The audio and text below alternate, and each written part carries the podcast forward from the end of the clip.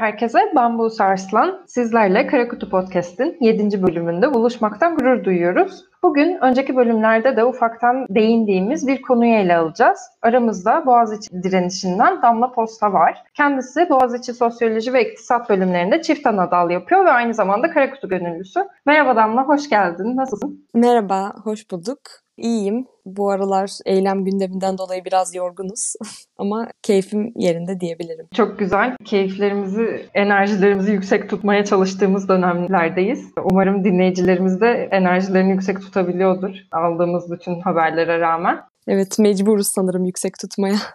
Kesinlikle. Burada direnişe başlamadan önce Boğaziçi'ndeki geçmiş rektörlerden bahsetmek istiyorum size. Kasım 2016'da Gülay Barbarosoğlu'nun rektörlük seçimlerini kazanmasına rağmen yerine yine üniversite bünyesinden Mehmet Özkan'ın atanmasıyla başlıyor bu dışarıdan gelen antidemokratik müdahale. Geçtiğimiz Ocak ayının ikisinde ise Boğaziçi Üniversitesi ile hiçbir ilgisi olmadan Melih Bulu kayyum rektör olarak atanıyor. Kendisi 1980 darbesinden bu yana Boğaziçi Üniversitesi dışından atanan ilk rektör. Ve 4 Ocak 2021'de ise öğrencilerin ve akademisyenlerin zamanla birçok siyasetçinin, gazetecinin, sanatçının ve sivil toplum kuruluşlarında destek verdiği Boğaziçi direnişi başlıyor.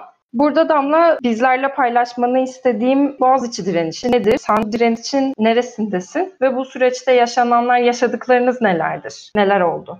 Şöyle anlatabilirim. 1 Ocağı 2 Ocağı bağlayan gece yeni yıl henüz gelmişti.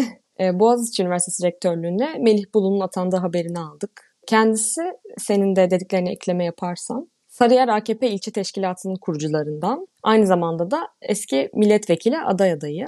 O ilk hafta sonu herkes açısından biraz kaotik geçti aslında. Okulun içinde çeşitli örgütlenmeler var. Öğrenci temsil kurulu var. Genelde bölümlerden seçimle başa gelen, daha önceki yemekhane boykotlarından kurulan Boğaziçi Dayanışması var. Benim de bir parçası olduğum. Bu süreçte de çok fazla grup oluştu zaman geçtikçe ama ilk haftanın dinamikleri daha çok e, bu gruplar üzerinden belirleniyordu.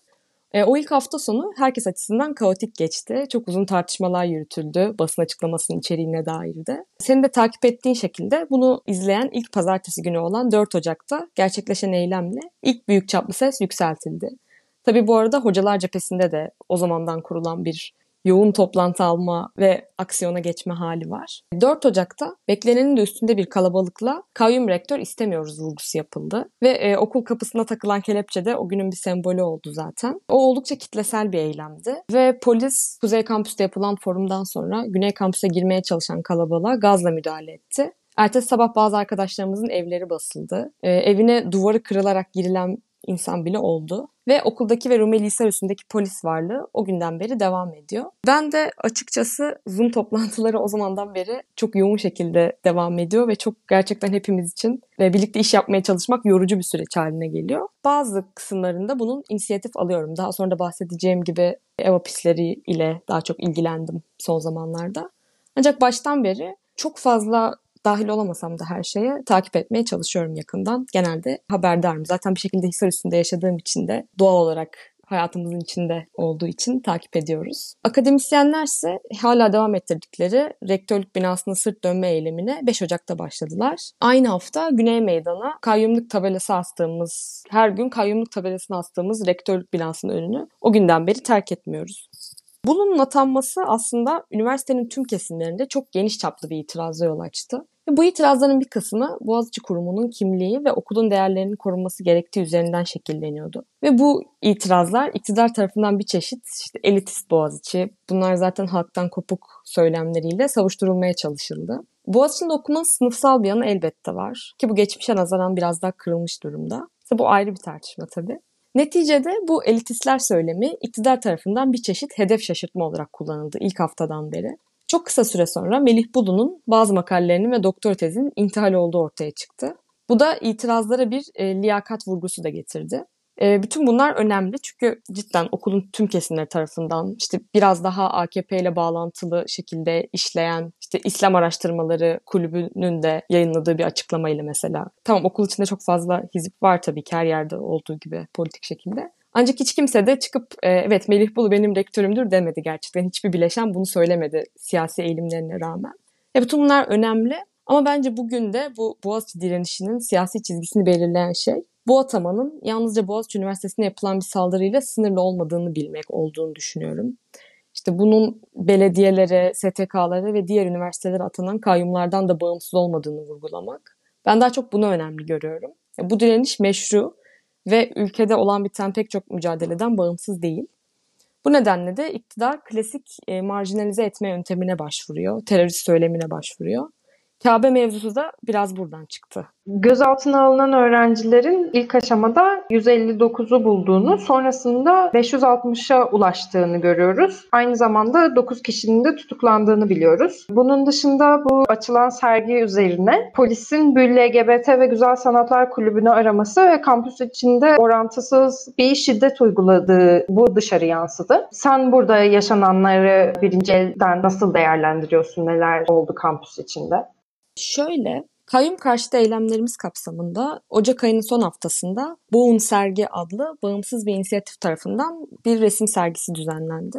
Ve bu eserlerin birinde Kabe'nin yerinde bir şahmeran figürü olması ve kenarlarında LGBTİ bayraklarının olması iktidar yanlısı medya tarafından hedef gösterildi. Açıkçası biz bu hedef gösterildiğini gördüğümüz zaman bu mevzunun bu kadar büyüyeceğini tahmin etmemiştik. Çünkü aslında eser ofansif bir eser bile değil. Kaldı ki ofansif bir eser olsa bile ifade özgürlüğü kapsamında değerlendirilmeli. Bu ayrı bir tartışma. Ancak geçen gün Çağlayan'da arkadaşlarımızdan birinin de ifadesinde bahsettiği üzere eser aslında bağlamıyla değerlendirilmesi gereken bir eser ve sanatçısı onu o şekilde kurmuş. Bu aslında Kabe'ye bir hakaret olarak değil, sadece kutsal değerlerin merkezileştirilmesi ve LGBT bireylerin özgürlüğünü bu şekilde kazanması üzerinden, Şahmeran'ın da mitolojimizde önemli bir figür olması üzerinden kurulmuş bir eser.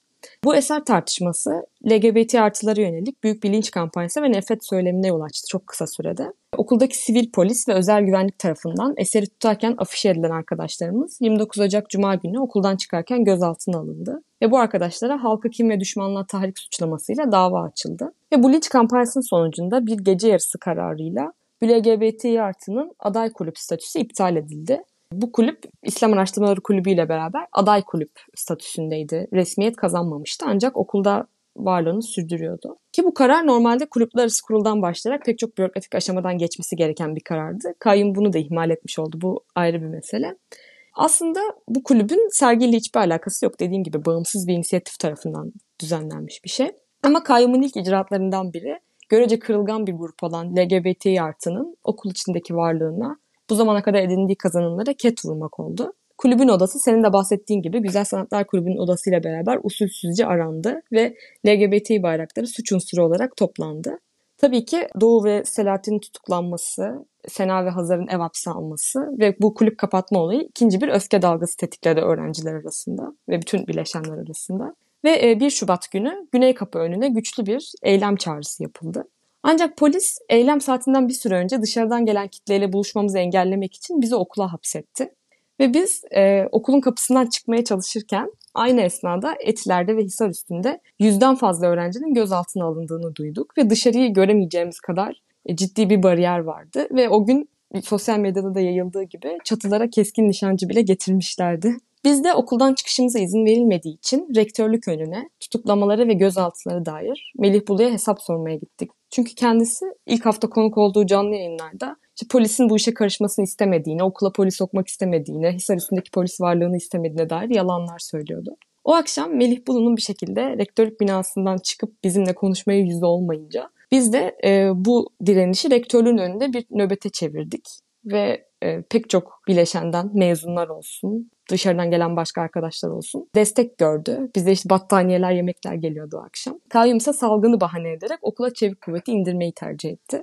Ve o akşam gerçekten e, saat 10 civarıydı sanırım. Oturma eyleminde kol kola girdiğimiz esnada okula inen belki 400-500 kadar çevik kuvvet tarafından arkadaşlarımız yaka paça gözaltına alındı. Ben tesadüfen en önde değildim ki bu okul içindeki orantısız şiddetin sembol isimlerinden biri de Şeyma oldu. Şeyma'nın başörtülü kadın bir arkadaşımız. Şeyma'nın başörtüsünü açtılar ve takmasına izin vermediler kendisini sürükleyip götürürken. Sonra Emniyet Genel Müdürlüğü bambaşka görüntüleri, sağlık kontrolüne götürürkenki görüntüleri sanki gözaltına alma görüntüsüymüş gibi yansıtarak Şeyma'yı o tweet'i pinleyerek açıktan hedef gösterdi. Bakın Şeyma başörtüm açıldı diye yalan söylüyor ama aslında biz Şeyma'yı böyle gözaltına aldık diye.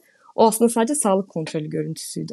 Arkadaşlarımız iki gece gözaltında kaldı nezarethanede. Ve bu 51 kişinin 30'u tutuklama talebiyle sevk edildi adliyede oldukları gün. Ve onlara isnat edilen suçlar da gösteri yasağına muhalefet gibi görece basit bir madde olan 29.11'den farklıydı. Kişi hürriyetini tahdit, çalışma hakkını engelleme gibi suçlamalar vardı. Ki Melih Bulu da o gün okulda can güvenliğinin olmadığını iddia ediyordu. Tabii ki öyle bir durum yok ortada. Ee, güçlü bir kamuoyu desteğinin etkisiyle o akşam bütün arkadaşlarımız adli kontrolle serbest bırakıldı. Ancak polis o günden beri varlığını sürdürüyor maalesef. Ki o hafta gerçekten çok hareketli bir haftaydı. Hisar üstünden otobüse binen insanları Kadıköy'e salı günü oluyor bu olay 2 Şubat eyleme gittikleri gerekçesiyle gözaltına alıp birkaç saat sonra sosyal mesafe ihlalden ceza yazarak bıraktılar. Yani otobüsten indirip insanların nereye gittiğini aslında bilmeden gözaltına aldılar. Sırf Hisar üstünden dışarı çıkmaya çalışıyorlar diye. Ve bir haftada bir sürü kentte 800'den fazla gözaltı oldu. Birkaç öğrenci tutuklandı. Şila'nın, Anıl'ın, Necmettin'in içinde olduğu ve daha fazlasına da ev hapsi cezası verildi. Ve ev hapsi cezaları bu sürecin önemli bir boyutu oldu aslında. Çünkü ev hapsine kesinlikle alışılmaması gerekiyor. Bu bir çeşit muhalif sindirme mekanizması olmak üzere. Ve bu cezayı alan bazı arkadaşlarımız da 8 Mart Çağlayan davası yani 17 Mart'taki davamız ve Nevroz kutlaması gibi nedenlerle kelepçelerini attılar ve bu cezayı tanımadıklarını söylediler. O akşam okulda olanlardan sonra arkadaşlarımızın serbest bırakılmasına çok sevindik. Dediğim gibi bunda kamuoyu desteğinin etkisi yüksek. Ancak öğrencilerin bir kısmı Boğaziçi'li parlak çocuklar, işte onların başına bir şey gelmesin algısından da epey rahatsız. Bunu da belirteyim. Çünkü bunun mesela ülke çapında gözaltına alınan 800'den fazla insana çoğu öğrenci olan. Gözaltı otobüslerinde örneğin polisten avukata pek çok kişi tarafından yapıldığını duyduk. İşte siz Boğaziçi'li misin? İşte hangi bölümdesin? Kaç puanla girdin? Sıralaman nasıl? Aslında burada mesele Boğaziçi'li olup olmamak değil ezilen kesimlerin demokratik talepleri için ses yükseltmek.